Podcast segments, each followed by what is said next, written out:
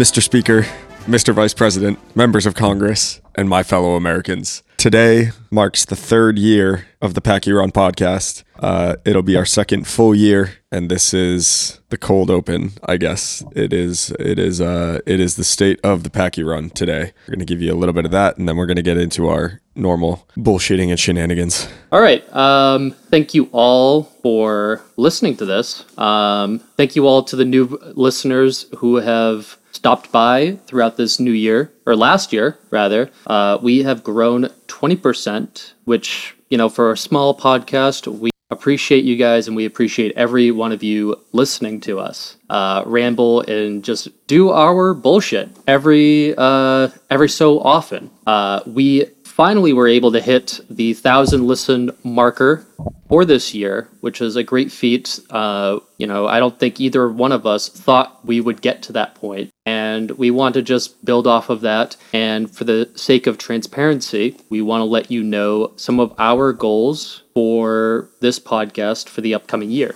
Yeah, so I think um, you know it was it was a pandemic podcast when we started. Uh, everybody was kind of cooped up at home, and we had talked about doing it for a long time. Uh, so we finally kind of had the time, decided to pull the trigger in 2020, uh, and then early-ish in 2021, we both ended up kind of having to go back to work and dealing with you know much more.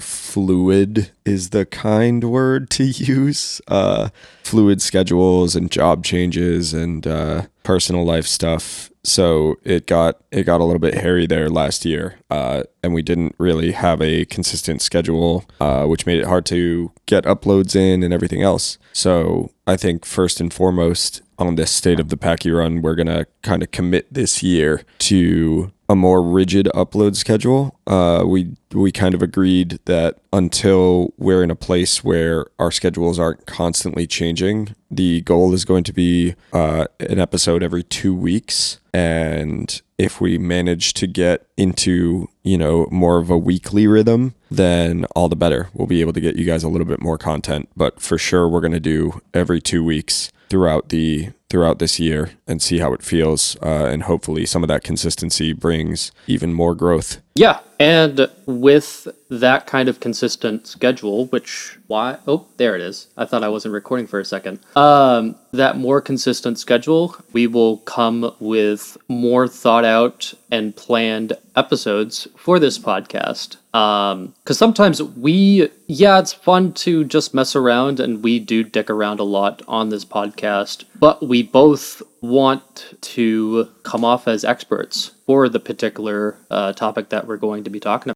And we need, we're going to be planning a lot of episodes. We're going to be planning them in advance. And hopefully, it will make for better listening, uh, where we're not saying like and um and the same things a lot over and over again. so a little bit more uh, a little bit more consistency across the board um, also i think by next episode uh, dan will be up and running with my christmas gift to him. So we will also be sounding better than we ever have. Um, i did i did a bunch of upgrades to my little home studio over the holidays. Um, so this kind of ties into i'm not big on new year's resolutions but i have kind of resolved to um, write and record and produce a little bit more throughout this year. So that's going to bleed over a little bit into the Packie run. We're going to have more consistency in sound and uploads and content and yeah, this is uh this is this is our summer of George. this is I, this sounds it sounds so dour the way that we're talking about it. It's uh I don't think I think one thing that we can count on is that it's probably not going to get much more serious. It's just to be it's just to be all about the uh the consistency here. Yeah, we just we wanted to um, make it a point to tell you where our thoughts are, and like, sorry about last year and the inconsistency with our schedules. Uh, we will be better. Didn't really stop you guys from uh from tuning in in some decent numbers like we were talking about at the top though. So again, thank you for uh thank you for the listenership and those of you that share and subscribe and rate and review and all that kind of stuff, you know, all of the uh all of the normal content creator crap that we talk about all the time. Uh we have we have grown year over year for like I said, this is going to be 2022 is going to be the third year where the podcast exists. Um, well, second. well, we've been do- we've been doing it for two years, but it's been over. It started in 2020, so at the end of 2022, will have been yeah. The Packie Run will have ex- existed in three separate years, which is crazy. Um, yeah, we're just gonna hit you with a little bit more consistency across the board, and uh, I think the I think the goal is eventually to be able to do this uh, and profit a little bit because Dan's already a millionaire, but I want I, I want my bread. Um, we also want to hear more from you guys. Um, we want to interact with you guys way more on our social media. It, our social media is Packie Run Pod at Twitter and Instagram. Um, but we're gonna start doing more polls. We're gonna start posting a little bit more. We're inconsistent with that posting as well. I think the the word of the year is going to be consistency. In so that's, many ways. And that's what we're going to strive to do for this year so both that, for us and for you.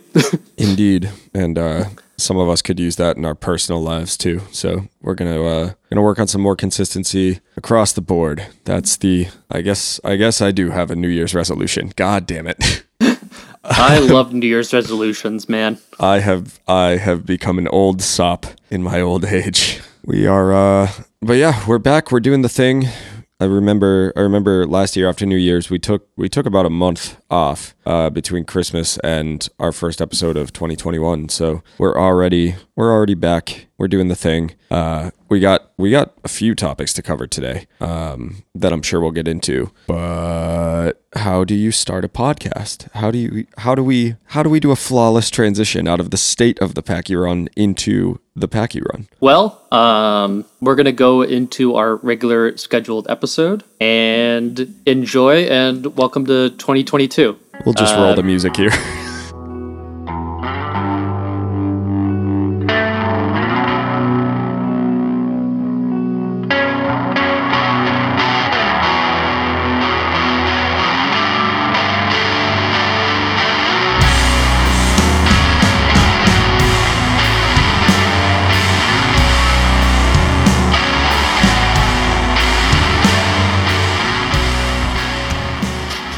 There we go. All right, welcome back to the Packie Run podcast. My name is uh, my name is AJ Lagambina, and I am Dan Mayott. And we are once again broadcasting from our respective homes. Myself back here in a surprisingly snowy Nashville, Tennessee, and me in Boston, uh, Brighton, Massachusetts, where it has that that snow feeling the day before feeling. Oh, I uh, I I got off work yesterday and walked myself down to Bowie's Nashville, who I would still love to sponsor us. Um, for jam night and hung around with some people and had a couple of beers, got up on stage, played some songs with the Northern Runaways. Shout out to those guys. Um, super hardworking Nashville musicians. Uh, if you're ever in town, you should come check them out. I will usually be in attendance. Anyway, um, yeah, I was walking I was walking down and the temperature was starting to drop and I was regretting not bringing my leather jacket because I had kind of I had kind of run out the door and I just grabbed a sweatshirt and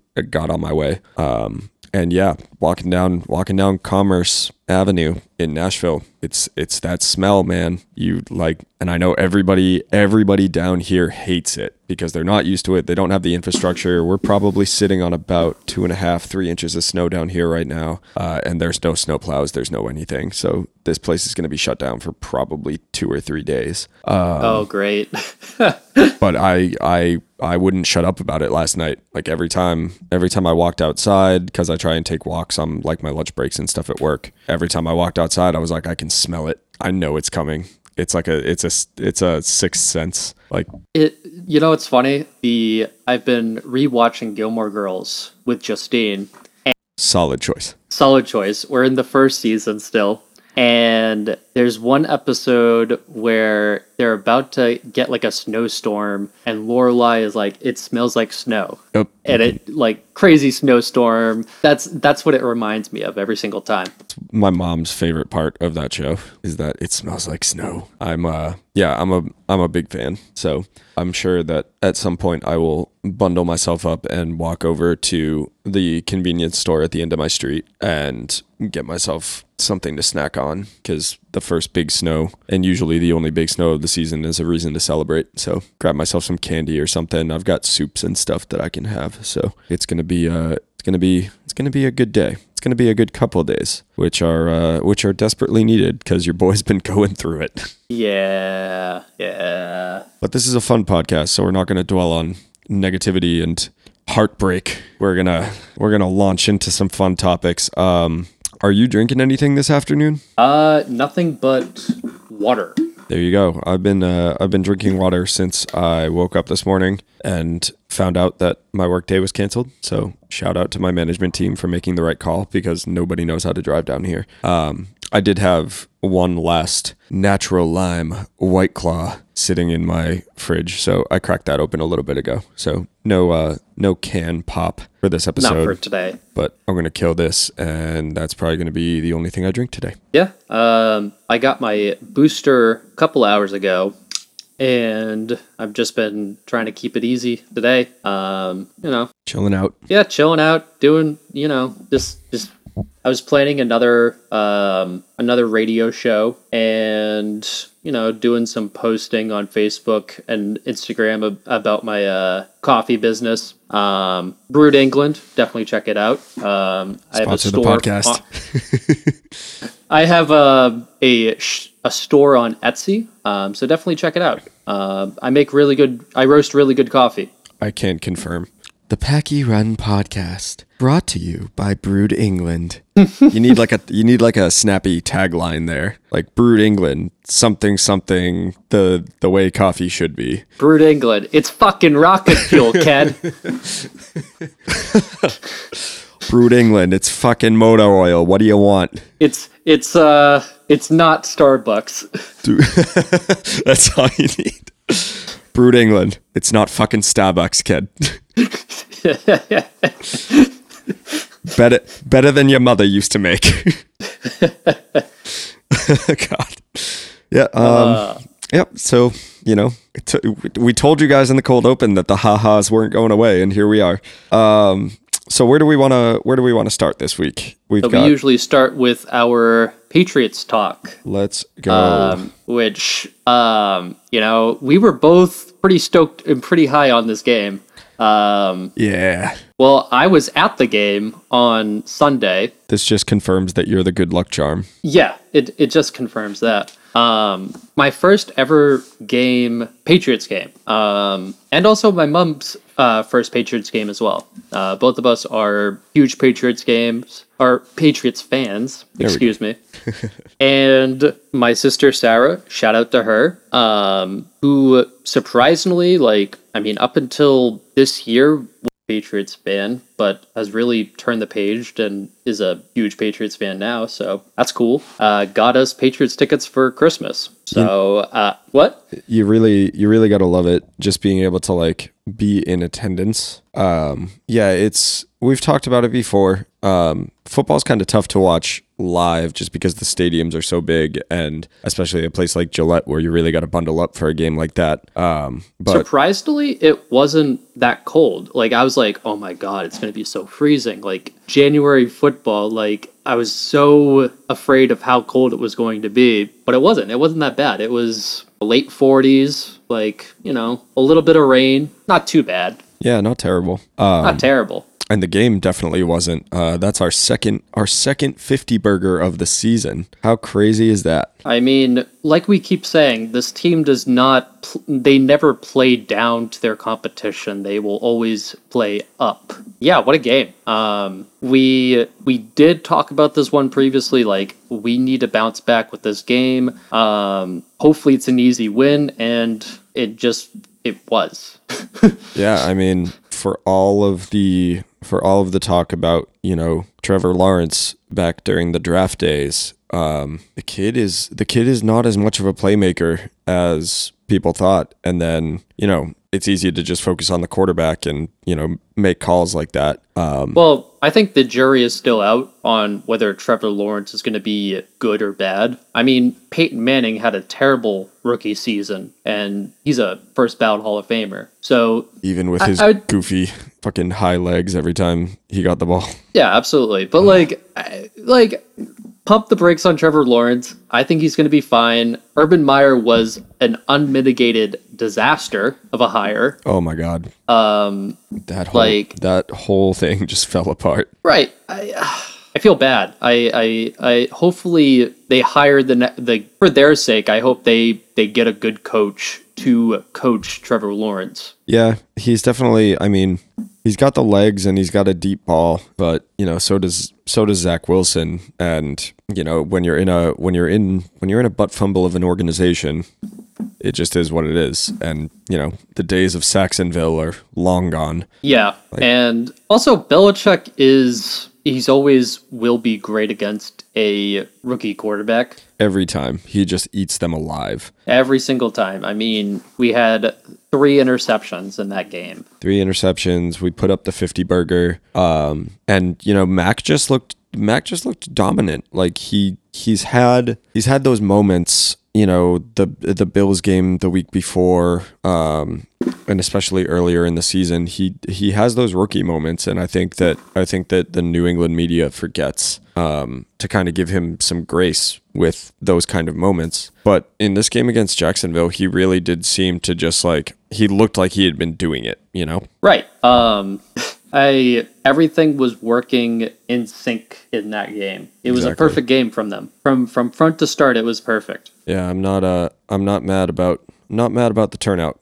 It was it was desperately needed and we got it done and yeah, just just an impressive overall outing by the Patriots, which they needed the get right game. And I think by doing that and clinching a playoff spot and then hopefully some other things around the league kind of get us to even better seeding than where we are, you know, this is we are a playoff team, which I think is exceeding expectations from the beginning of the year. So I'm stoked. Right. Um so for us to win the AFC East, we would need to win against Miami and we would need the Buffalo Bills to lose. That's the difference between hosting a playoff game or going on the road. Um, because of as of right now, with everything set and done, we would be facing the Buffalo Bills again. Yep. And uh, I'm not sure. I would. I mean, the storyline part of it. I like. I'd like to see us. I'd like to see us face Buffalo again. I'd like the chance to be able to, you know, give it kind of the best two out of three treatment. Um, whether that's at home or away, I honestly don't know which I'd prefer. That's tough because I mean we haven't been the tough. Buffalo is tough. We also haven't been the best home team this year. We're under 500 for home games this season. We have definitely been road warriors. Right. Um, I wonder when was the last time we had a below 500 mark for home? that's not like us at all. I feel like this might be the first time in the Belichick era. Maybe the like maybe the second or third, but it's like it's It's not often. it's It- very unusual. I'm just look, looking through now. But 20, 2013, we were 8 and 0 at home, uh, 6 and 2 in 2012, 2010, 8 and 0, 09, 8 and 0, 07, 08, 5 and 3. Of course, 2007, we were 8 and 0 because 16 and 0. Yeah, there we go. Uh, geez, I'm looking at everything on ESPN, and not a single one has showed up yet for being under 500. Really. I bet if I did a on when the last time the Patriots were under 500, What does Yahoo Sports have to say? the last time, geez, It's their first Nope. Okay. losing record in Foxborough since 2000. So 21 years. years.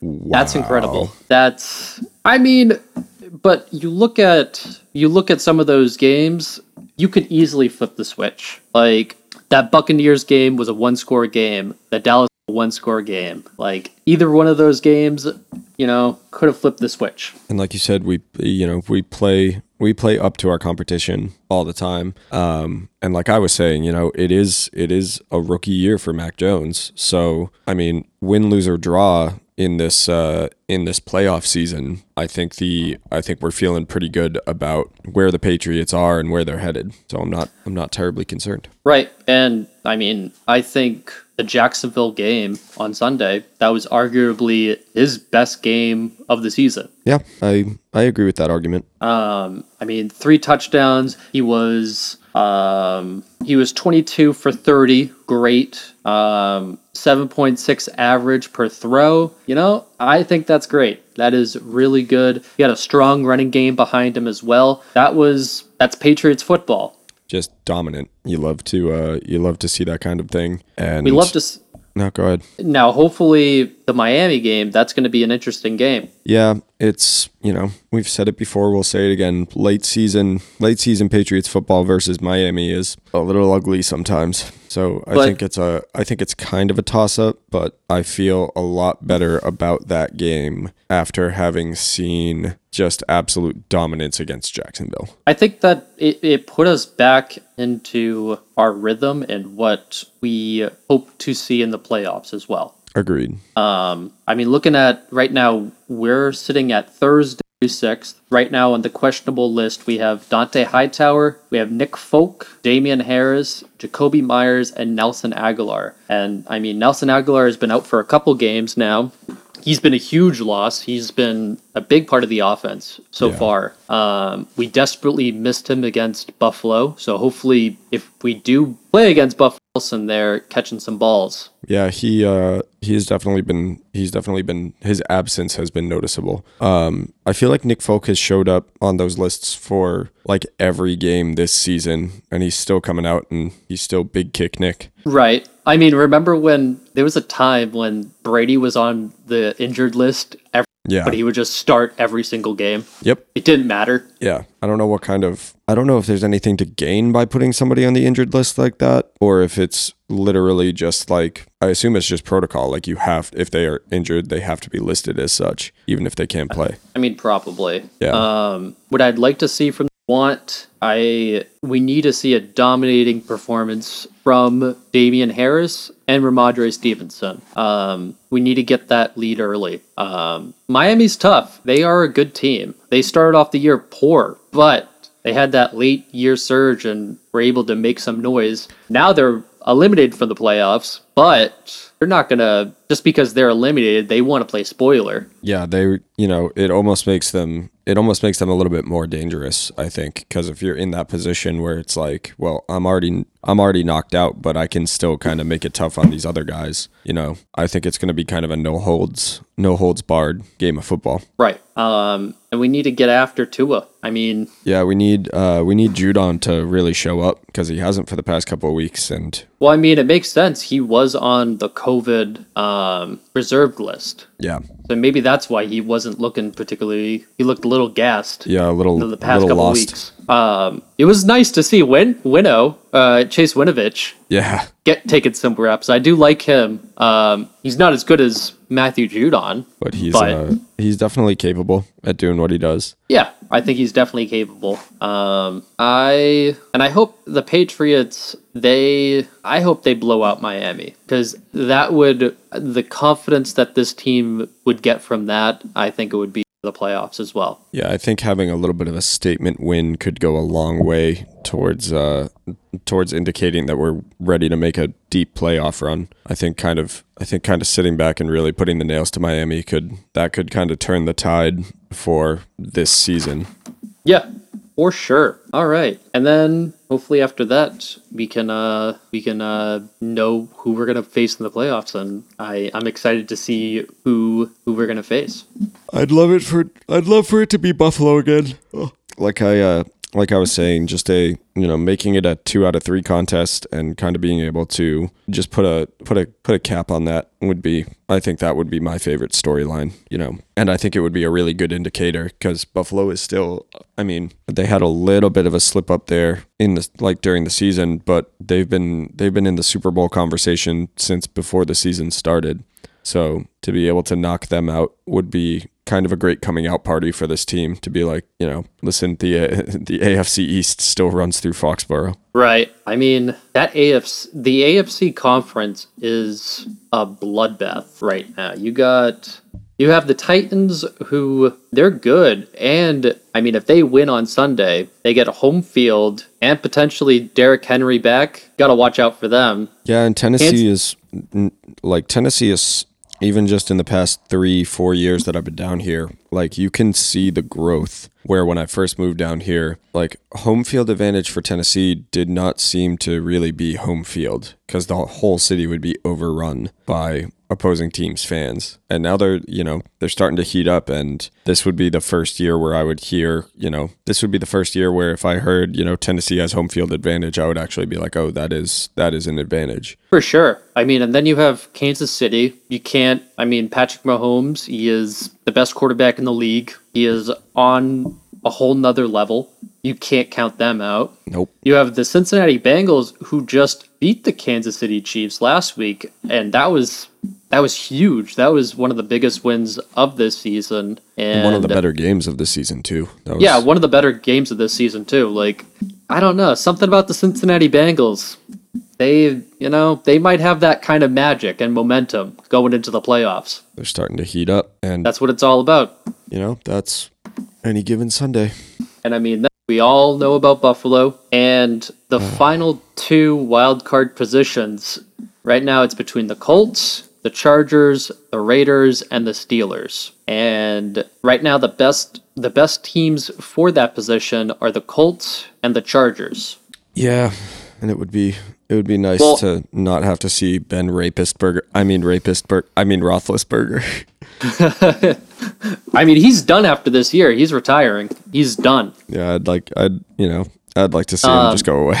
If you're looking for a good game to watch this weekend, the Chargers and Raiders. Keep an eye on that game because whoever wins that game gets into the playoffs. They're playing for all the marbles. So that's that's going to be a really exciting game. I would I'm definitely going to be watching that one. For sure. Then NFC, I mean, we have the Packers at the first seed who is, you know, the best record in the league, but that doesn't mean anything. Best record doesn't mean anything. We all know the Packers have, you know, they the amount of times you they need the Heimlich remover because they just have the the habit of choking I don't believe in them. Yeah. And then we have the Rams, Buccaneers, who, according to Julian Edelman, don't have any shot of making the Super Bowl, and also has beef with Tom. Yeah, I. Uh, what what is going on there?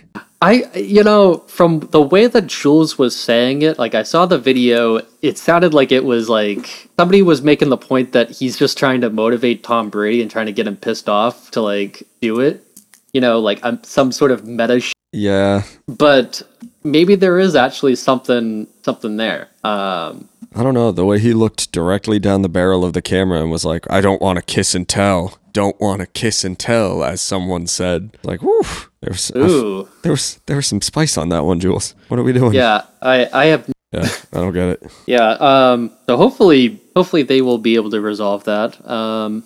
He sounded kind of joking to me, but yeah, I mean that's that's the thing is that like it felt kind of good natured, but also it it was the kiss and tell comment where he was like looking directly in the camera and he kind of squared himself up, and it was like, oh, is there is there trouble in bromance paradise? I I mean, if Julian Edelman and Tom Brady aren't best friends anymore, what hope did Dan and I have? it's gonna uh. become I'm gonna become one of those high school girls that breaks up with her boyfriend because her best friend broke up with hers. Which speaking Jeez. of, I can't help but notice that you're still with Justine, Dan, and I'm deeply offended. too soon? Too soon for jokes? But but too soon for what jokes? Too soon for jokes about my my current relationship status. I mean, The fact that you're still in a happily committed relationship, and we're just going to move on so that I can make a comment that it is snowing sideways right now. but anyways, What so then there's the Cowboys. We have, you know, the Cowboys beat us earlier this year, but past couple weeks their offense has struggled. We have the Cardinals who have locked up, the Eagles who, you know, I thought I think a lot of people going into this year thought the Eagles were not going to be competitive and we're going to take a huge step back. Guess not. Yep, here we are. Um, here we are. And we have the 49ers and the Saints fighting for that final playoff spot, that wild card spot. It just seem it seems wide open right now. It just seems like like there's not outside of outside of just bias, right? Where like obviously I want the Patriots to win and I want them to keep winning. Um, But there's there's nobody who seems like a lock just based on the way that the season is played out. I mean, the two the two like most likely to run it back, Kansas City and the Bucks, are both, you know, Kansas City has not had the greatest season and the Buccaneers are just banged up and there's too much there's there's controversy and there's back and forths and Well, there's no controversy anymore with Antonio Brown leaving. well apparently there's controversy about whether or not Antonio Brown paid Alex Guerrero $100,000 Oh, jeez. and then uh. and then posted screen this man posted screenshots of his text message thread with his manager and Alex Guerrero and included his routing and account numbers for his bank like What an idiot. these oh my god some people should just you should be you should have to pass like a litmus test to be able to use the internet Well, you know what? Like, he clearly has some undiagnosed CTE. Oh he's just uh, like There's, there's, he definitely has. CTE. that dude that dude's just a mess just an unmitigated disaster Right. And I I remember when he signed with the Patriots for that one week, I was like, I really don't want him. He's good, but he's not worth the headache. yeah and Like like there are some players who you can deal with the headache. They're fine up until like a certain point. Like Manny Ramirez, yeah great player. Like he's one of he's my favorite Red Sox of all time. Um and was a great hitter. Never be a Hall of Famer because of the steroid stuff, but you know, for the most part with his Red Sox tenure, he was great. Great player. Like he did everything he was supposed to do and then he did like uh what was it? Manny does what Manny does or like Yeah. um it's just Manny being Manny. just Manny being Manny. I mean, at some point you just get sick of that. You can't deal with it anymore. Yeah. Just co- become too much of a distraction. Yeah, and you got I mean, the Patriots had a little bit of that with Rob Gronkowski, but it was never like it never affected game day, I don't think. He was never affected by game day. He was never suspended. Um, Uh he had Like- that one he had that one game suspension, the uh 2016 season. I mean, he was suspended because he what was it like a nasty hit on somebody? Yeah, he had like He like laid out on somebody. yeah, literally just like dropped on them like the wrestler that he inevitably will become. I mean, but the thing about Gronk is Gronk is now not self like Gronk would chuck furniture off a third story bu- like building. Yeah, and he wouldn't he wouldn't be doing things like in the middle of a game like like Manny would go and hide in the in the green monster, right? Like or or Antonio Brown taking off his shoulder pads and like his shirt and all that crap. walking walking out shirtless onto the field while both teams are on there preparing to play. Which is funny because like the New Jersey State Police thought he was like a fan running onto the field. That's There was like a report about that. what the hell?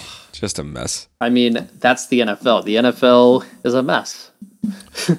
Roger is a clown, the NFL is a mess. Twas ever so. And the Patriots are back, baby. The Patriots are more than just contenders in the AFC, and that makes things right in the world. Somewhat. Yeah, I guess. Yeah, it's, you know, Omar Omarion is coming to get us all. So, and it's also, there's also like, it's, uh, I cannot stress this enough. This is actual snow. I get I get on people's case down here all the time because we'll have like sleet and stuff that starts to gather on the ground and people start talking about how it's snowing and I'll be like, "No, it's not white, it's not fluffy, there's no flakes. You're getting pelted with ice." This is like I went outside for a second before we recorded and this is like the fluffiest like this is like skiing snow and I'm here for it. But that's besides the point. Um anything else on anything else on NFL madness and heading into the uh heading into playoff playoff football? Nothing as of right now. Um, I'm just excited to see how everything plays out next week. I'm ready. I'm ready to throw on my jersey and cheer on my team. Um, so let's transition into our next topic of discussion for today. Um, I figured first first uh first episode back. It's been a while since we've gone really in on an album. Um and I couldn't really think of anything that had like an anniversary or anything else, so I just kind of decided to go for the layup with an album that came out while you and I were in college and we both really really loved and still love, I think. Um Yeah, so we're going to be talking um the album Void Ripper by the band Animal Flag. yes, which is a project mostly um, composed of uh, Matt Polinsky, one who has written all the songs and composes the songs. He just has other members of the backing band. And what's really interesting is Matt, along with Zach Weeks, who is the bass player in Animal Flag. We have Alex, um, who, you know, as of right now, he, you may know, now know him as he was voted the best booker or won the, the award for best booker from the Boston Music Awards. Really? So sh- yeah, shout out to him. He's uh, the drummer of this band. Um, he also has a new project called Five Ever, which well, with uh, Sam Naz from Cheem. Dang. Shout out, kind Shout of a super group. Yeah. Yes.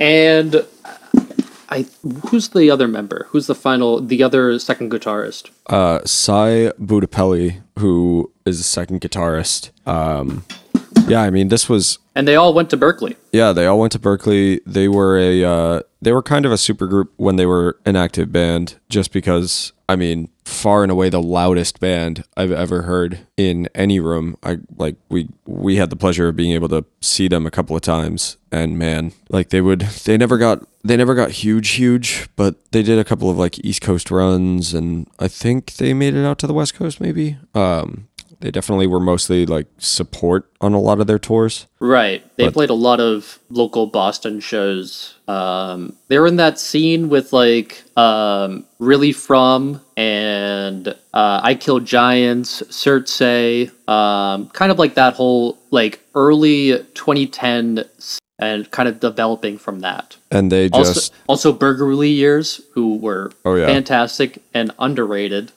Yeah, I've been uh, I've been following I've been falling back into a lot of a lot of that kind of stuff uh, for the past few months, especially just kind of going back and listening to, especially honestly listening to uh, Axe to Grind podcast, um, the hardcore podcast. Um, obviously, they talk a lot of hardcore, and you know Boston hardcore scenes get brought up a lot. Uh, Pat Flynn is actually on their latest episode. Um, know, about an hour in, and really enjoying that so I got to finish that up. But uh, it's been reintroducing me to a lot of just kind of bands from this era, and especially this scene where it's like, oh man, like not that I missed out on a lot of it, but I forgot about a lot of the stuff that I was listening to then. Uh, I believe when it comes to Void Ripper, I actually wrote a review for this album. I think uh, You for did, and I Chorus.fm. found it. Dang. Um yeah, so I've like intimately familiar with this album, which is why I was saying this is probably a uh, this is probably going to be a little bit of a layup for us. But it's just a good album, and I feel like not a lot of people.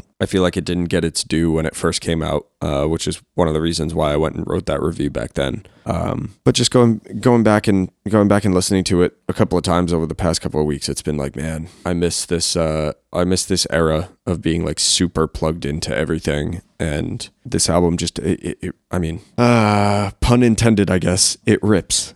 I mean, it's it's different. It's different than um, what some of the other contemporaries in this kind of style were like. Yeah. They put on their own like spin to it.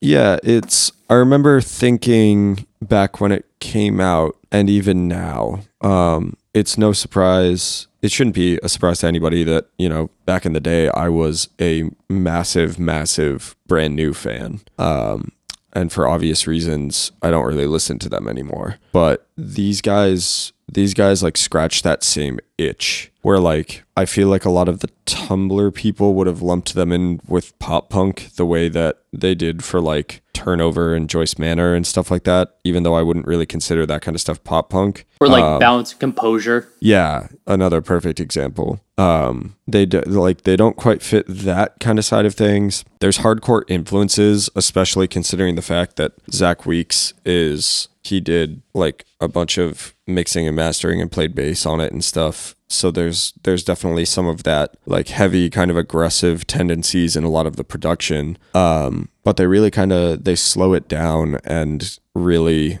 come up with something kind of special that's organic right? Because it's like a four it's a four piece band two guitars bass drums. It's it, like it's loud dynamic rock music. Um but there's a lot of there's a lot of like little effects and just little twists and things that they incorporate into it that like there's an experimentation aspect to it especially when it comes to production that keeps this interesting even when i would argue these songs and pretty much animal flag's entire catalog is actually way better live where you can really feel the intensity of the songs come through and things like that Yeah, for sure. I mean, it's I will I want to make this argument real quick. Just because you're a good musician doesn't mean you can write a good song. And I think a lot of people would take that the long the wrong way like, yes, lear knowing how to play your instrument is one part of being a good musician. The other part is knowing how to create those harmonies, those melodies that go along with it to like go with how well you can play your instrument. And they do a great balance of both of that. Yeah, and there's even like I know we've talked about it when we've talked like the Menzingers, right? Like I tell people that don't know about that band all the time, like imagine if a punk band wrote like Bruce Springsteen songs, like they put you into a very specific like time and place and stuff. Um Animal Flag doesn't do the same kind of storytelling, but like there were interviews before this album came out where Matt would talk about kind of his struggles with um with religion and kind of being in and out of the church and things like that. And he described the f- he described his idea for doing like th- a three album cycle the first one being LP um, which was the combination of two of Animal Flag's EPs um, that were put together as a full as a full length album in 2016 and then in 2018 we got Void Ripper. So LP was supposed to be like a reaction to being like a religious person and kind of being in and kind of starting to rethink some of that. And then Void Ripper is like the destruction of that, like doing away with his religious tendencies and trying to figure out like who he was as a person without that kind of thing. Um, and unfortunately, the project is not dead but not active. Um, so I'm not sure mean- we're gonna get that third. I mean, Matt is still putting out new music. Um, it's cool. It's um, it's kind of like atmospheric, and you know, it's not chill beats to like study to, but it's it's not on that. But it's it's you know like pretty calming, relaxed music that it's fantastic when you're in that kind of mood. which is also a callback to the first three um the first three releases by animal flag uh flood of sunlight everything will be okay and sounds of sleep uh that were far more you know electronic experimental like you said like atmospheric kind of music uh before they kind of went into the rock emo four piece band kind of space Yeah, for sure. Yes, can I help you, Justine? Hi. oh you have anything to- hello Do you have anything No. to say? Not. Oh. okay. Okay. look at these look at these kids and healthy relationships what's it like I don't even I don't even know if the mic picked up on Justine. Um, we'll see in the edit. We'll, f- we'll find out in post.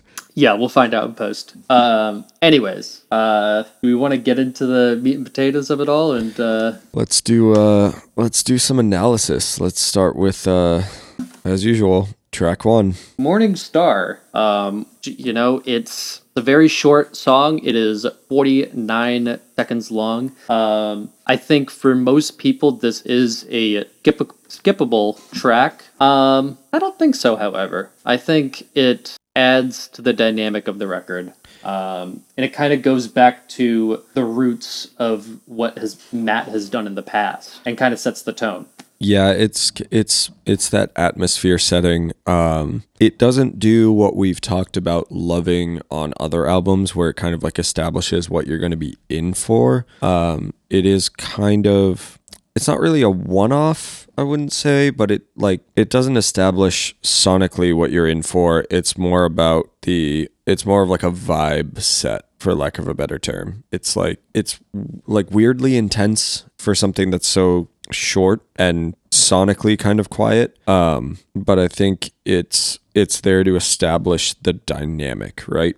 Like you get this really quiet intro track that like you said could easily be skippable. Um but the way that it flows into the the way that it flows into the title track really kind of establishes that like loud quiet loud aspect that you're looking for or that you can expect throughout the album. So yeah and i mean the lyrics read as just like poetry like hold your punch pick your fight bow to the morning star pray to the thief at night. I don't think i'll fit through the needle's eye. You always bark but you never bite. Yeah it's like the idea the idea of the morning star like automatically kind of brings you into more of the like religious themes of the album i guess. Um and that self-doubt too like i don't think i'll fit through the needle's eye. It's like it's it's tone setting. It's not quite it sits between some of those like top tier intro tracks and like a lot of bands of this kind like that deal in these kind of genres will do just a little intro like vibey kind of something at the beginning of their album to kind of set a scene and a lot of times those fall flat for me. So this sits right in the middle of those two things. Like it i wouldn't skip it but i also love the album so. That's true. It's not um like when i think of in this kind of way my example of my example of a great introduction is from the hotelier home like no place there is and the song an introduction to the album which is funny enough. Yeah. But that song really sets the scene and really paints the picture of and sets the tone for that record. And i mean there's a million other bands that don't do something like that they're different um, i would agree that it kind of it, you know it sits right in the middle for me it's not um, the best but i think it's necessary to the album yeah, and I think that's something like I think one of the reasons why it ends up being so necessary is like the brevity of the album. It's 9 songs. Um it's not like lyrically packed. It's more just it's more of just a um like it's a, it it's cohesive i think is the word that i'm looking to use. Um and especially with the sequencing the way that the tracks flow into one another um it's something that i really tried to emulate when i was working on um ken's first album for psychic of orange. Um and even the even the first single uh that he and i worked on the 403 single that i did for um, part of my senior project in college. I was referencing I was referencing Animal Flag a lot in that I love that that establishment. Like it it establishes what it is. Um, so yeah, Morningstar gets the job done, and at 49 seconds, you know, it's in and out. You can't really can't really complain about it. I mean, that's a theme of this record, though. Um, like I, I remember hearing. I, I remember I was watching a a Finn McKenty video, uh, Punk Rock MBA, and because he used to do a lot of music reviews. Um, he still does, but I think he used to do primarily a lot more. And one of the things he said to be a good writer try to say it like sure anyone can write like a thousand word like review on a band and like an album. Now try to get that down to 400 words or 300 words. Try to be as like concise as possible. And i think um, the lyrically they do a really good job. It's not extra filler in there. It's just boom boom boom. Yeah. You know why? It's something that it's something that i complain about a lot um, especially in the work that i do. Um, or when I was like answering phones at home. It's something that I say all the time is like, why, you know, I would sarcastically say, why use five words when you can use 45? Um, it's that kind of deal where, you know, being, being concise is a quality that not a lot of people have. And it's ironic that you and I talk about that on a podcast where we spend hours, hours a week just talking bullshit. But Right. I mean, but that's not the goal for this year. this year, this year we're doing better. So Yes. Um, so this leads right into Void Ripper. And it starts with that nice little tap of the hi hat, the which that's such a cool sound. it's so it's definitely um I forget I forget what Soundtoys plugin it is that they use to achieve that, but there's like a it's like a compression distortion kind of deal um, that starts really really low in the mix before everything kind of blows up and it gets into that ridiculous guitar riff. Um, that still gets me hyped up every time. It's um, I remember talking to Matt um, about two or three weeks after I moved down here. Animal Flag played at it was like a cafe over by Music Row. Um, and in the in the back room they had like a venue. It was almost like a sunroom. Like, do you remember the old Wendy's sunrooms? Like back when Wendy's had all like the yellow cups and cardboard and stuff. Like they always seemed to have that kind of like glass Vaguely? glass. Like, Oh yeah, yeah, yeah, yeah. Yeah. Yeah, kinda. that was in the back of this venue and that's where animal flag and cheem played um and i remember talking to matt about that riff and being like that's just like it's just so good. Um and he was like it's funny it's funny that you say that because after we recorded it and we put it out i realized that it was actually the vocal melody for a different song. And it's uh nothing in my way by Keane which is like the fray matchbox 20 like soft rock um Yeah, they have that one song, um, those simple things or something like yeah, that. yeah, yeah. So it was it was funny to learn that little tidbit, and if you go back and listen to the chorus of that song, it like it is that melody. Um, but I remember when it first came out, just sitting back and being like, "That is like it sounds like a Black Sabbath riff. Like it's not overly technical, but it's huge and it's heavy and bluesy, and oh man, that intro that intro guitar riff just gets me every time. Yeah, I you know, it's funny because I I was talking to one of my coworkers. This was back in the summer and we were talking about if you were a baseball player, what would your walk-up song be? And you know, I struggled for a while to try to find a song. And now listening back to Void Ripper, listening to that opening riff, I think that would be my walk-up song. If I was a baseball player, just like that opening riff, that would be that would be the walk-up song. Yeah, the guitar just kind of like dives down into it, and everything just it goes from that tiny little compressed drum beat to everything opening up. Um, you can hear uh, Zach Weeks has a precision bass that has an aluminum neck, um, and like tonality wise, that's so perfect for this song. It's you know I've I've struggled to not put away like three grand and get one for myself. It's uh, yeah, just great song, worthy of naming the album after for sure. And it's just it's it's funny that it's one two three four, it's five five lines for the entire three minute and 17 second song. Um but it's it's just a masterclass in that like dynamic songwriting that loud quiet loud kind of thing. And there's a reason why they hand out ear like earplugs at their shows Yeah, there was a reason for that. Um, I mean, the drums and the bass really drive this song. Um, the the guitars are and like the vocals are just there for the ride. I mean, they do their little their thing, but the bass really drive it and make it go. It's just that it's that mid tempo, just four on the floor, just beats you down. It's very um it's very hardcore in its delivery is what I'm realizing just now. Like having having spent this past year kind of having a little bit of a renaissance with a lot of it, hardcore and hardcore adjacent bands. Like I'm just realizing that this is like a slowed down just hardcore song. You get that build up into the the final guitar riff before it fades out and it's it's just brutal and loud and I wish that I could go see it live again.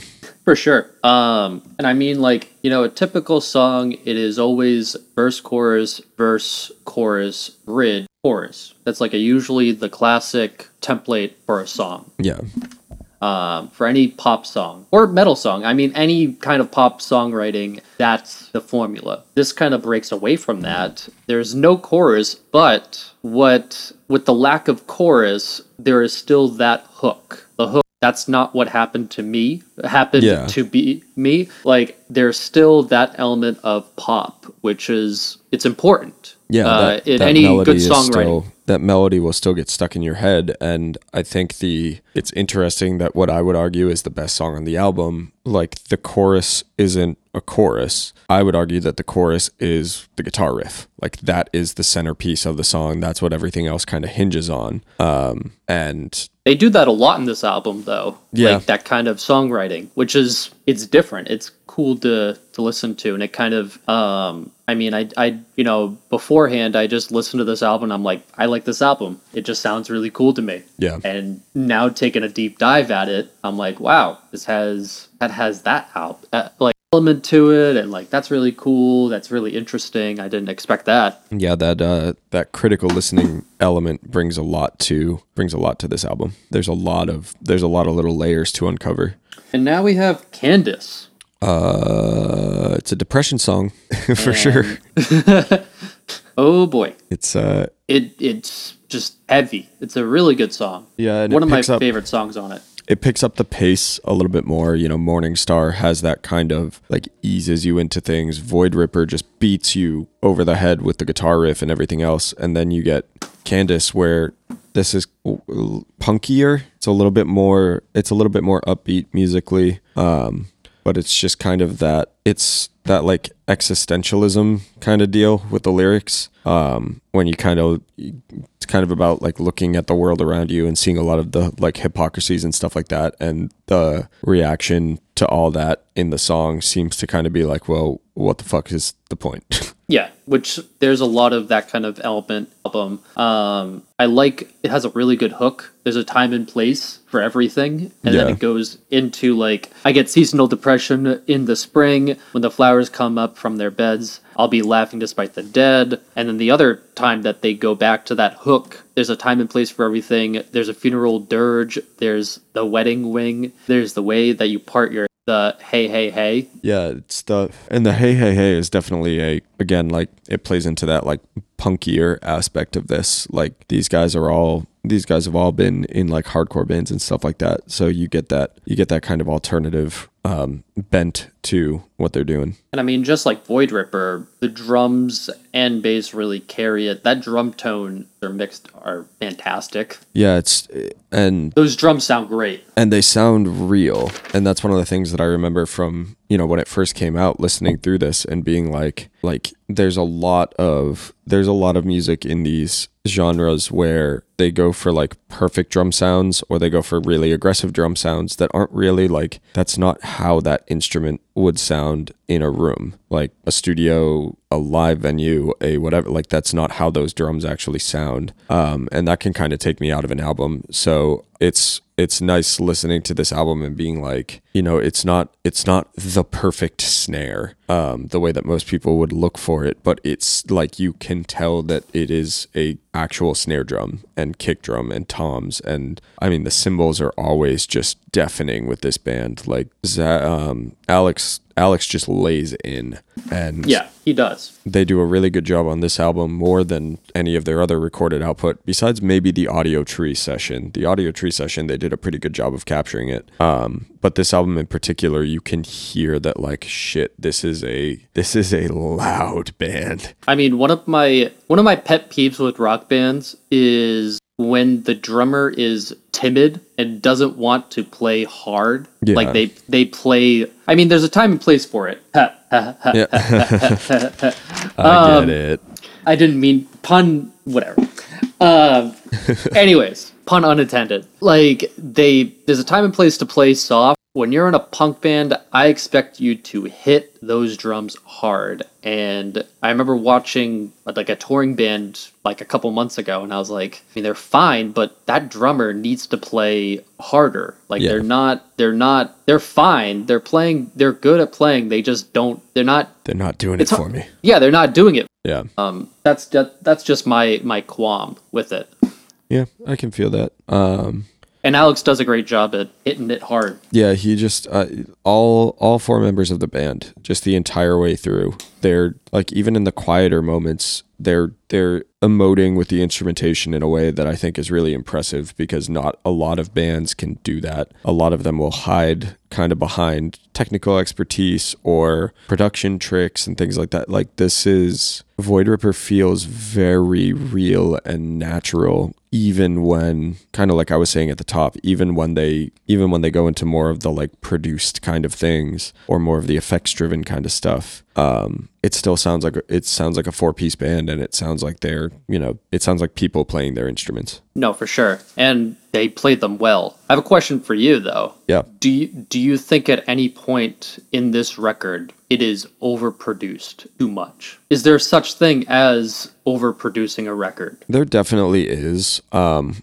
I don't think this really suffers from it because of for a for like an alternative rock band. This is the production seems very sparse on this record. There's not a lot of points where take like Bleed American by Jimmy Eat World for example, and I think that's one of the greatest albums of all time. But there's a lot of parts on that record, especially because of the time when it was made, where you can hear effects, reversed guitars, vocal doubling, um there's like effects that show up on that album that sound like what early pro early pro tools sounded like. Like there are sounds that you couldn't make with like a tape machine and things like that. You could really only get it with a computer and it was the early days of doing that. So i happen to love those sounds but i think speaking objectively they do they take you out of the album a little bit because you're sitting there and you're like you hear it and you're consciously thinking like oh that's like a that's a pro tools move. That's a thing that was done in the computer. And that takes you like now you're not listening to the music you're thinking about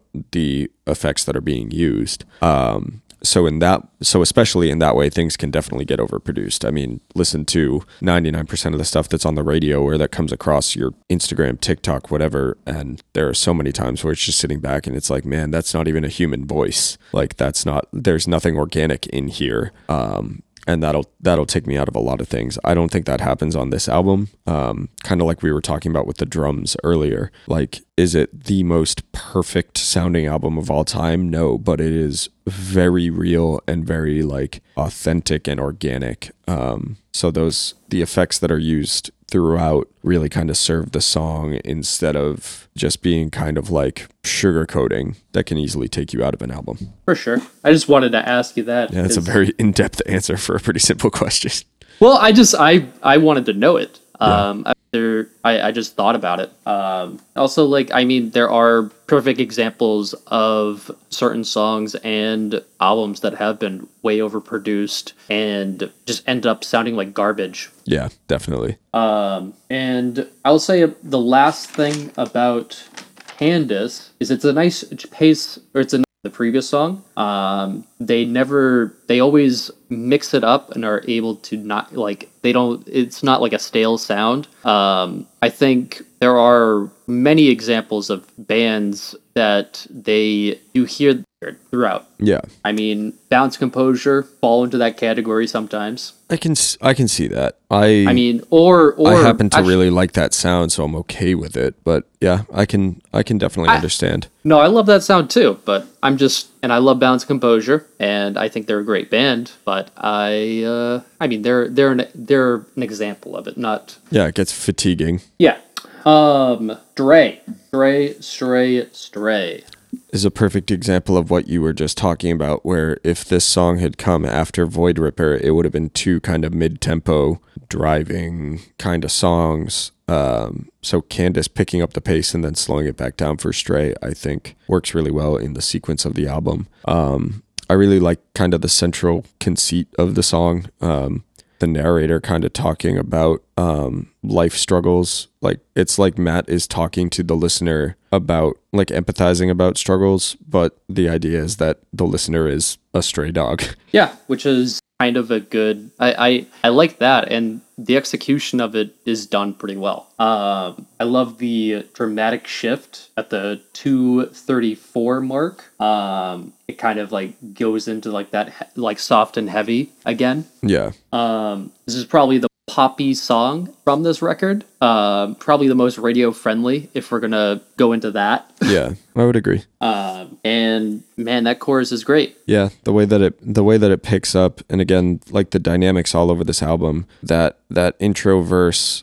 that's kind of like a double verse really. Um you kind of get the idea because they've played with the they've played with the song structure like the verse versus chorus kind of deal. Uh they play with that a lot and then they kind of double up on that first verse on the song to make the impact of the chorus part really kind of hit you differently. And it does. It lifts right up. Like sonically, it really kind of opens up a little bit more. And there's only the one, there's really only the one chorus before they drop back down into like a standard size verse. And that's the end of the song. Like for a four minute and 20 second song, um, again, they cover a lot of ground without a lot of lyrics. Yeah, which is I I'm a fan of. Like one of the I mean, we talked about We Stay Here by Basement. Those lyrics there weren't a lot of lyrics on that record, but they were able to make a statement and, you know, less is more. Yeah, they definitely this band definitely falls into that category of less is more.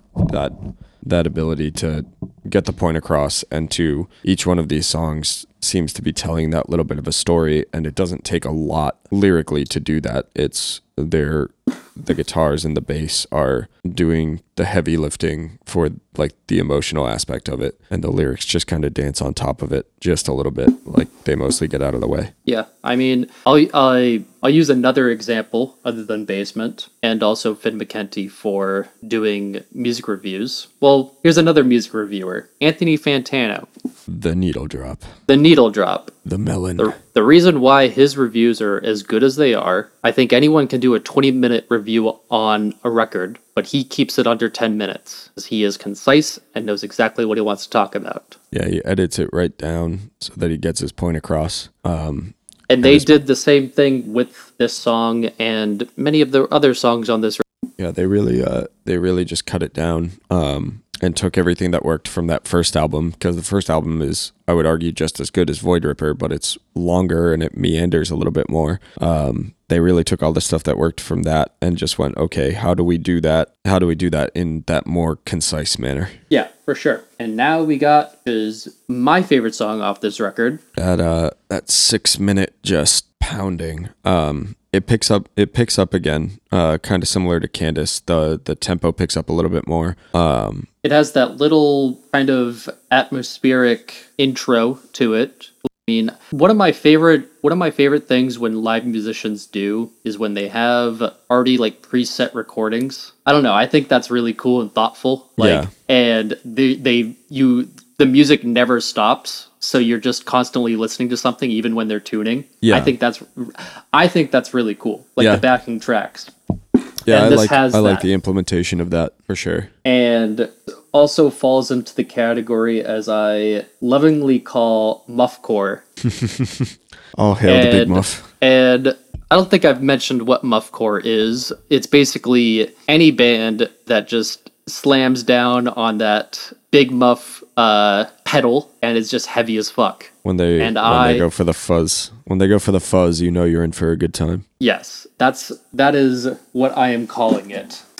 I mean, you can hear a lot of interesting things in this song. Like it's heavy, but it's quiet. It's it's like a mix of I best I I, I guess like the normie way to describe it. I think everyone knows this one song by Paul McCartney, "Band on the Run." yeah Like band classic Paul McCartney song where it kind of sounds like a combination of three songs mixed into one, and it's like seven minutes long. Yeah. That's kind of what this is, Yeah, this does but it's all done well. Yeah, this does that same thing, and it's so where where Morning Star was more of just like a little like vibey kind of intro thing. I think Fair kind of does what we've talked about previously with intro tracks, where like Fair is kind of an amalgamation of all the sounds that you get in this album, um, put into one song. Like it's not the first song that I would show somebody that's looking to get into Animal Flag. Um, but if somebody didn't know what this album was about, I would probably show them this song because it basically covers all the ground that all the other songs do between the dynamics and the guitar parts and the kind of sparse vocals, but still like really kind of um, poppy, catchy, repetitive vocal parts. Um, yeah, it, it it basically covers everything. Yeah, it does. And especially like the quiet part where it's just like a hi hat and the bass. I mean, people underestimate um, how silent the lack of noise can be used as an instrument. Yeah, And I I love that. That's that's some good shit. Doesn't need to be six minutes long. Maybe not. Maybe not. Maybe not. I mean, maybe you can cut that last minute out. But considering how considering how quickly the rest of the album flies by, like it doesn't feel egregious. Like having that six minute song in the middle of it, and especially that six minute song being that kind of like like there's different movements to it. Um, you know they get they get away with a longer song there just because everything else is so tied to that like hardcore band aesthetic of like hurry up, make it quick, like blast through what you've got to go through. So Yeah. it works. And I mean, they they keep it interest. I, I mean, it's not quite on the same level as like Cathedrals from their Yeah. previous record, um, which Cathedrals is even longer at ten minutes long. Yeah. Um, which I love Cathedrals. I know that I remember the last time we talked about it. Indulgent. I don't like it. yeah. I don't You think I it's think too self indulgent? I think as- in a live setting, especially, yeah, um, especially with a band that just has so many other great tracks. Like when we were able to see them live all the time, I don't want them to play cathedrals because you're going to get what a 25, 30 minute, maybe 40 minute set out of them. Like, do I want you to take up like an entire quarter of your time playing that one song? Not really. Um, but I mean, it's not a bad song by any means. And didn't they? Yeah, they played they played an eight minute version of it for their Audiotree live session, and I do really enjoy that. Um, partly because I enjoy pretty much everything Audiotree puts out, but also especially with this band, that that set is one of the best. For sure. Um, moving on to Lord Kane.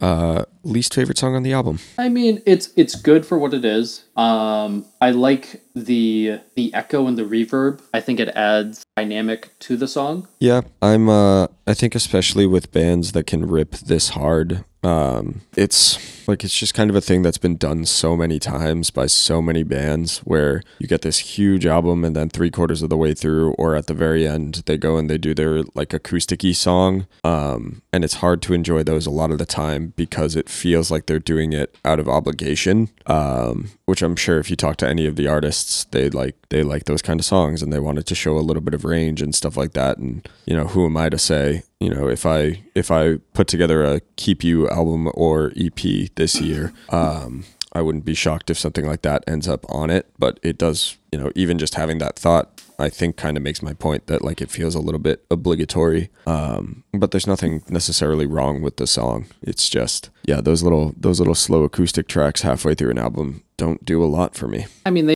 either, but I think it's it's well done. I like the mix on it. Um, I like the effects that are put onto it. It doesn't. Um, I think it's very easy, and maybe maybe I'm just making an assumption here.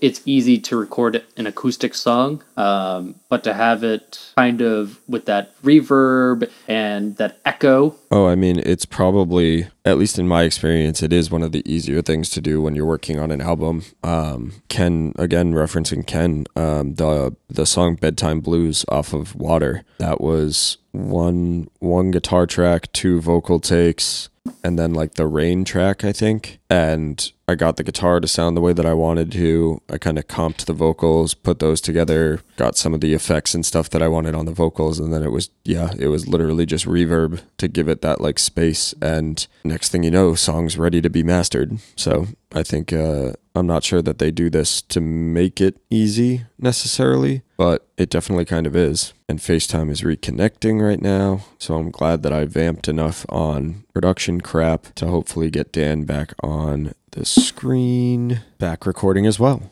Bum bum bum da da da da da da da da da da da da da da da do do. Oh no! I got you. the audience, the audience didn't hear you. It's your computer's way of telling you that this is my podcast now, and I'm just gonna talk nerdy recording shit forever. It's mine now. Look at me. Look at me. I'm the captain now. Dan, Dan smells, and he likes pineapple on his pizza, and his favorite pizza is from Pizza Hut because he is a garbage human. Okay, I think I have it now. Oh, look at those! Look at that music bar there. Oh, great. Um, also, I tried. well, you tried, but you failed. Also, I don't think pineapple is the most egregious topping on pizza.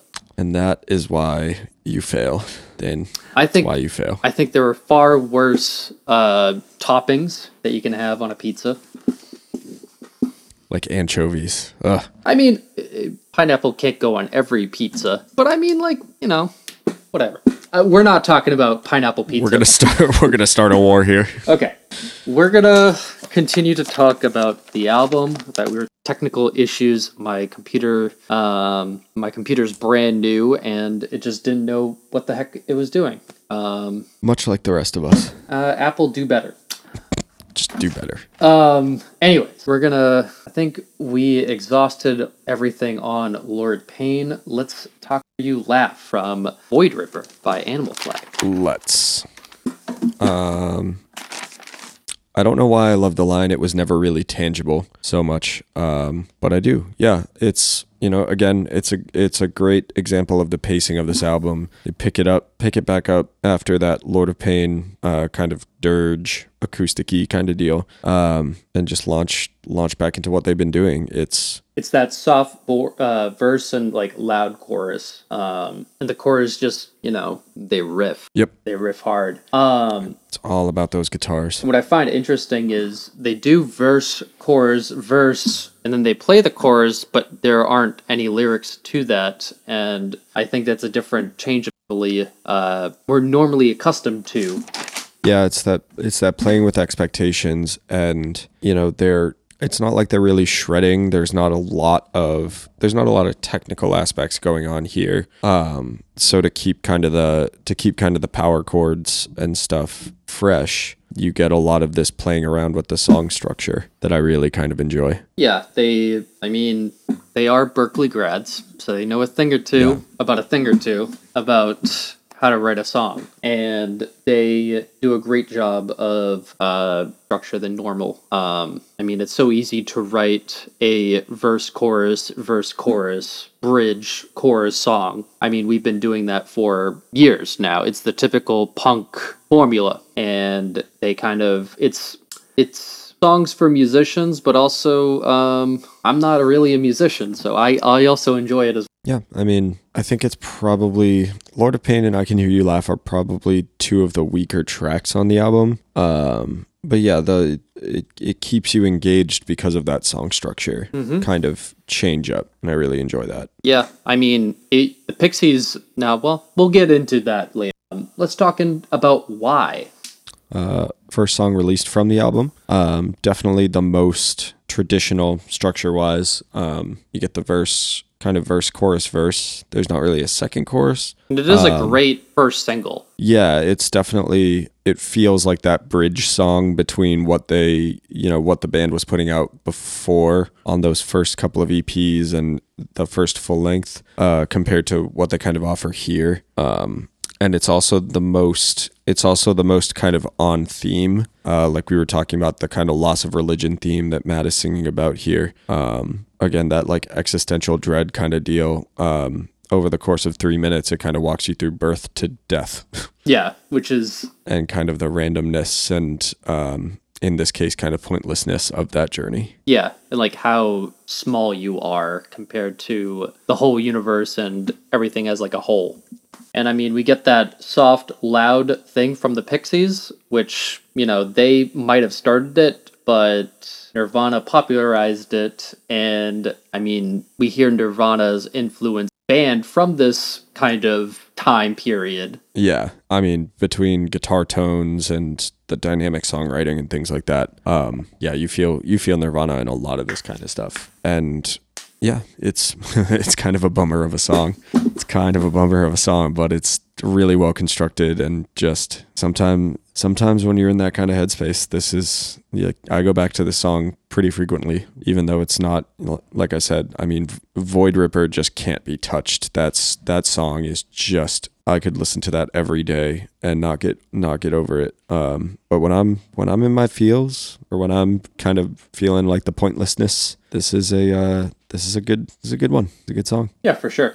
Um, and then close out the album, we have the song Five. Um, I mean, and I don't mind an album being nine songs long. Um, I think I think nine is a little short, but more the more I think about it, and the older I get, I think a lot of bands put a lot of filler on their records. They're like, we just want to make an album just for the sake of making an album. And Yeah. these are nine songs that were carefully crafted, written, and and Five is a great way to kind of encapsulate the album and end it. Yeah, and I mean, it like it ends on kind of a dour note, but it's really fitting for kind of the body of work here. Uh, the mind over matter, body over mind, five faulty five faulty senses. Fuck me every time. Um, yeah, I mean, Matt was pretty open about how he was going through it, um, especially when writing a lot of these lyrics, and you like they stuck the landing really well. I think. Yeah, and just like so many other songs on this record, I mean that bass just carries everything. Um, I, Yeah, Zach Weeks is Zach Weeks is just insane. Um, and I love yeah, I think this I think this is a high water mark here. Yeah, and the fading in and out at the four minute mark, and it progressively getting louder as it concludes. Like I think, Yeah, introducing a little bit of that like noise kind of uh, sensibility there. I like that a lot. yeah, it's great, but it's not overdone. It's not obnoxious. It's what we need. The, the Italian hand. it is it is the Italian the Italian fingers. Yes, the Italian fingers.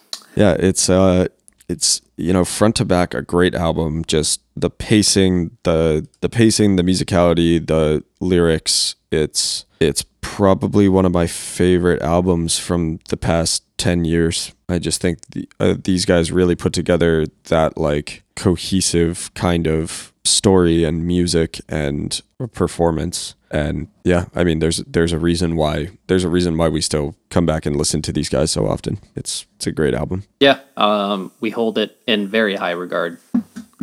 Beautiful. Been a minute since we've done one of these. I love it. And you guys should be expecting more of those this year. Throughout the year. throughout the year, um, as well as some other interesting things that we're gonna uh, come up with. Yeah. It's the year of the Packie Run, baby.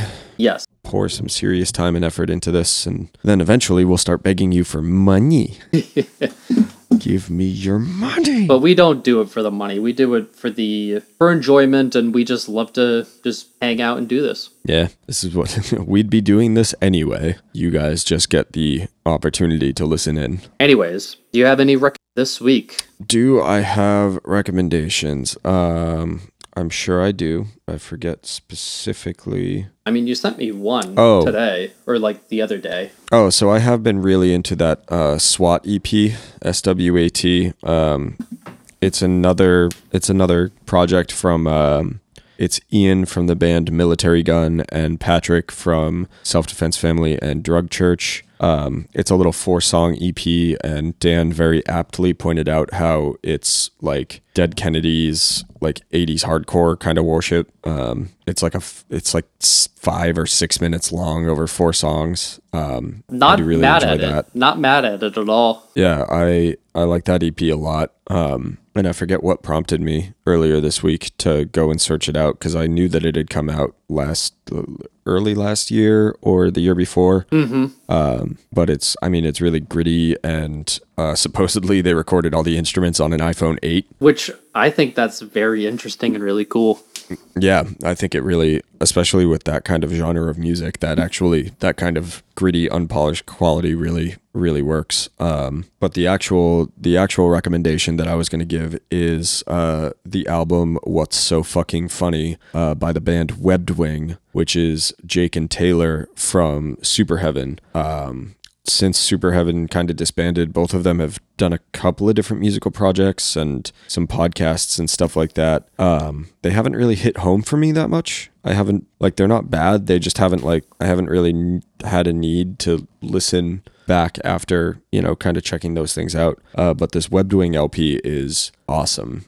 Um, it's still kind of super heaven ish, um, but it's less Nirvana and more like gin blossoms. Like there's pedal steel on one of the tracks, and um, it's not quite as like it's not. I guess you would you would still call it muffcore Dan, but I don't it, like it's not it's not that fuzzy. Okay, I'm okay with that. Yeah, it's it's really it's really good. Hell yeah. Uh, my recommendation is a band called Super American and their album Sup. And that album came out last year.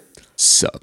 And Uh, it's that it's that uh Menzinger's pop punk. It's like Menzinger's but more pop punk. It's it I love it. It's fantastic. Um I just like that sound a lot. I'll have to check it out. I sent it to you. I, I, I was like saying, I sent you a text like, damn, this snare drum sounds really good. Oh, oh, I do remember you sending that to me. I think I was working, so I didn't get the chance to actually go back and listen. But now I'm going to have to because it comes highly recommended. Yes, I would, I would recommend this album. Um, my friend Bobby recommended me this record, so shout out to him. There you go. Well, good. Well, that's the first one for the year. Um, if you guys like it, if you want to support the show, make sure that you're following along on our socials. Uh, we're currently at Packie Run Pod on Instagram and Twitter. Um, if you're on Apple Music, like the show, rate it, subscribe to it. Uh, if you're on other podcast platforms, do the equivalent things. Um, and I've been trying to put in little polls or questions or things um, on the Spotify page. So if you're listening on there, interact with us there. And uh, yeah, For sure. Um, as always, like we appreciate all of you guys listening, and um, we will talk to you the next time. And not, it's not going to be a month from now. It's going to be most likely either next week or the week afterwards. let's go. Bye bye. Bye bye.